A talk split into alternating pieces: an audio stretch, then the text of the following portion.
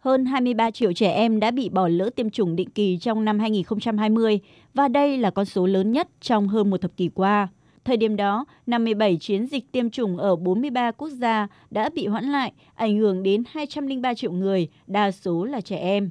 Những số liệu mới nhất vừa được báo cáo, trong 2 tháng đầu năm nay, trên toàn cầu ghi nhận tới 17.300 ca mắc sởi so với khoảng 9.600 ca vào cùng kỳ năm 2021. Đáng chú ý nhất là châu Phi, nơi đang đối mặt với nguy cơ bùng phát các dịch bệnh nguy hiểm vốn có thể ngăn chặn được bằng vaccine do việc tiêm chủng bị trì hoãn. Số ca mắc bệnh sởi tại châu lục này đã tăng 400% trong năm nay. Tính từ tháng 1 đến tháng 3 năm nay, châu Phi đã ghi nhận gần 17.500 ca mắc sởi. Viện dẫn số ca mắc sởi đã tăng gần 80% trên toàn thế giới trong năm nay.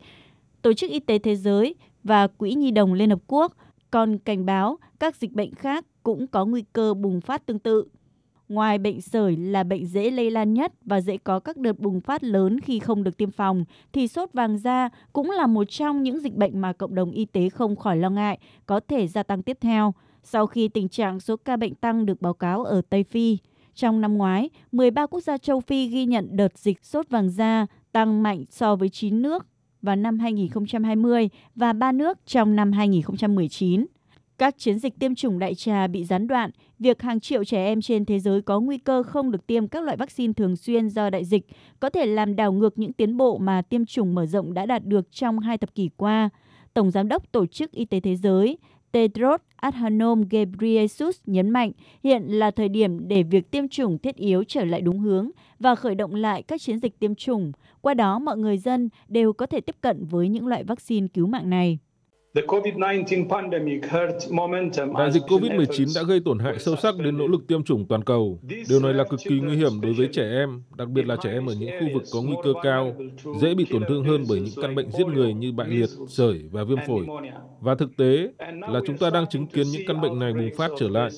Chúng ta cần nhanh chóng hành động để lật ngược tình thế và đảm bảo không để đứa trẻ nào trên thế giới bị bỏ lại phía sau để hỗ trợ sự phục hồi từ đại dịch COVID-19 và để phòng chống các đại dịch trong tương lai, UNICEF, Gavi và các đối tác khác đã khởi động chương trình tiêm chủng 2030, một chiến lược toàn cầu mới với kỳ vọng tối đa hóa tác động của vaccine thông qua các hệ thống tiêm chủng mạnh mẽ hơn. Theo Tổ chức Y tế Thế giới, nếu được thực hiện đầy đủ, chương trình sẽ giúp ngăn chặn khoảng 50 triệu ca tử vong, 75% trong số này ở các nước có thu nhập thấp và trung bình thấp